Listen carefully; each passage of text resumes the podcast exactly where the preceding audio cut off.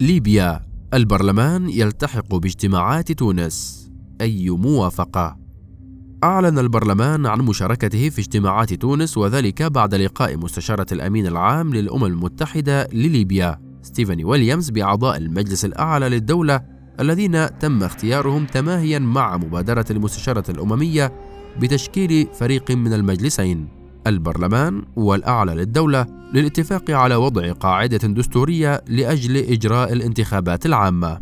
البرلمان وفي الرد على المبادرة بعد إعلانها في مطلع الشهر الجاري رفض الانخراط فيها واعتبرها تقويضا للمسار الذي اعتمده والذي انتهى بالنسبة له إلى تعديل الإعلان الدستوري وتشكيل حكومة جديدة حتى إن برلمانيين اتهموا ويليامز بتجاوز صلاحياتها والتعدي على سيادة ليبيا. ومما لا شك فيه أن التطورات المتسارعة والتي آلت إلى ضغوط كانت العامل الرئيسي في تغيير موقف البرلمان وقبوله بالمشاركة في الحوار الجديد، فقد شكل الضغط الشعبي ثقلا حرك الفواعل السياسية والعسكرية باتجاه رفض قرارات البرلمان، الأمر الذي دفع المجتمع الدولي إلى خانة الحياد وعدم دعم قرارات البرلمان، فصار البرلمان في عزلة وأصبح ينظر له كمعطل.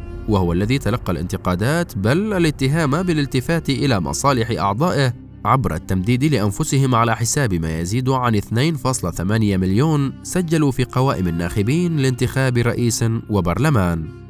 إعلان البرلمان قبول المشاركة في اجتماعات تونس لم يخلو من غموض، تصريحات العديد من أعضائه تتحدث عن الشروع في تنفيذ التعديل الدستوري رقم 12 الذي أقره البرلمان في الشهر المنصرم، ولا يعتبرون اختيار الفريق الذي يمثلهم استجابة لمبادرة ستيفاني ويليامز مما يعني أن خلافا يمكن أن يعرقل اجتماعات تونس وقد يهدد نجاح المبادرة. لكن الضغوط التي يمارسها المجتمع الدولي بقيادة أمريكية والذي أعطى للموقف الداخلي من قرارات البرلمان وزنا إضافيا يمكن أن تعمل عملها في تغيير موقف البرلمان.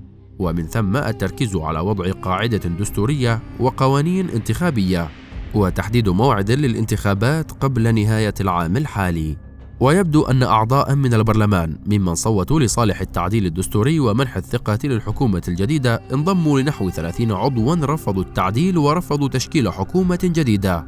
واعتبروا ما أقدم عليه نظراؤهم غير قانوني بمخالفته للائحة المنظمة لعمل البرلمان وللاتفاق السياسي. عدد كبير من أعضاء البرلمان ومن خلفهم ساسة ونشطاء في الغرب والشرق والجنوب يعتقدون أن التوافق بين الجسمين وقع فهم يعتبرون أن ما تقوم به ستيفاني تدخل خارجي ضد توافق محلي.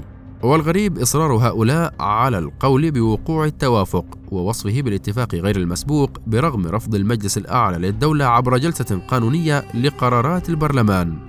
استنادا على تغيير ما تم الاتفاق عليه باللجنة المشكلة من الجسمين لوضع التعديل الدستوري حيث إن سبع نقاط منها اثنتان جوهريتان تم تغييرهما من قبل البرلمان بعد أن توافقت عليها اللجنة المشتركة. ومما يهدد تعثر اجتماعات تونس سعي الحكومة الجديدة للمضي في فرض أمر واقع والدخول لطرابلس.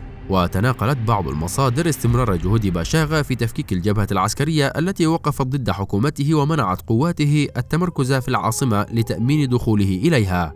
ذلك أن ما تحقق للحكومة الجديدة من استلام مقرات في المنطقة الشرقية والمنطقة الجنوبية وإعلان نائبي رئيس الحكومة في الشرق والجنوب عن فرض الحكومة الجديدة لأمر واقع هناك يستدعي التعجيل بدخول رئيس الحكومة لطرابلس وإعلانه مباشرة سلطاته منها. بعض المصادر تؤكد أن اختراقا في الجبهة العسكرية المعارضة لدخول الحكومة الجديدة قد وقع وأن باشاغا قد يجد له موطئ قدم في العاصمة يعلن منه مباشرته أعمال الحكومة ويبقى التحدي أمامه هو تنفيذ قراراته وقرارات وزرائه خاصة ما يتعلق بالإنفاق العام.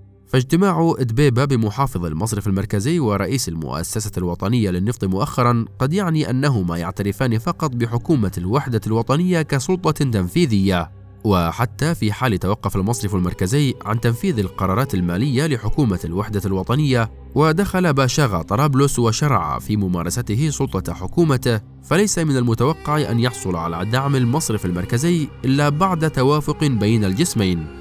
على موعد محدد للانتخابات وأساس دستوري وقانوني لإجرائها.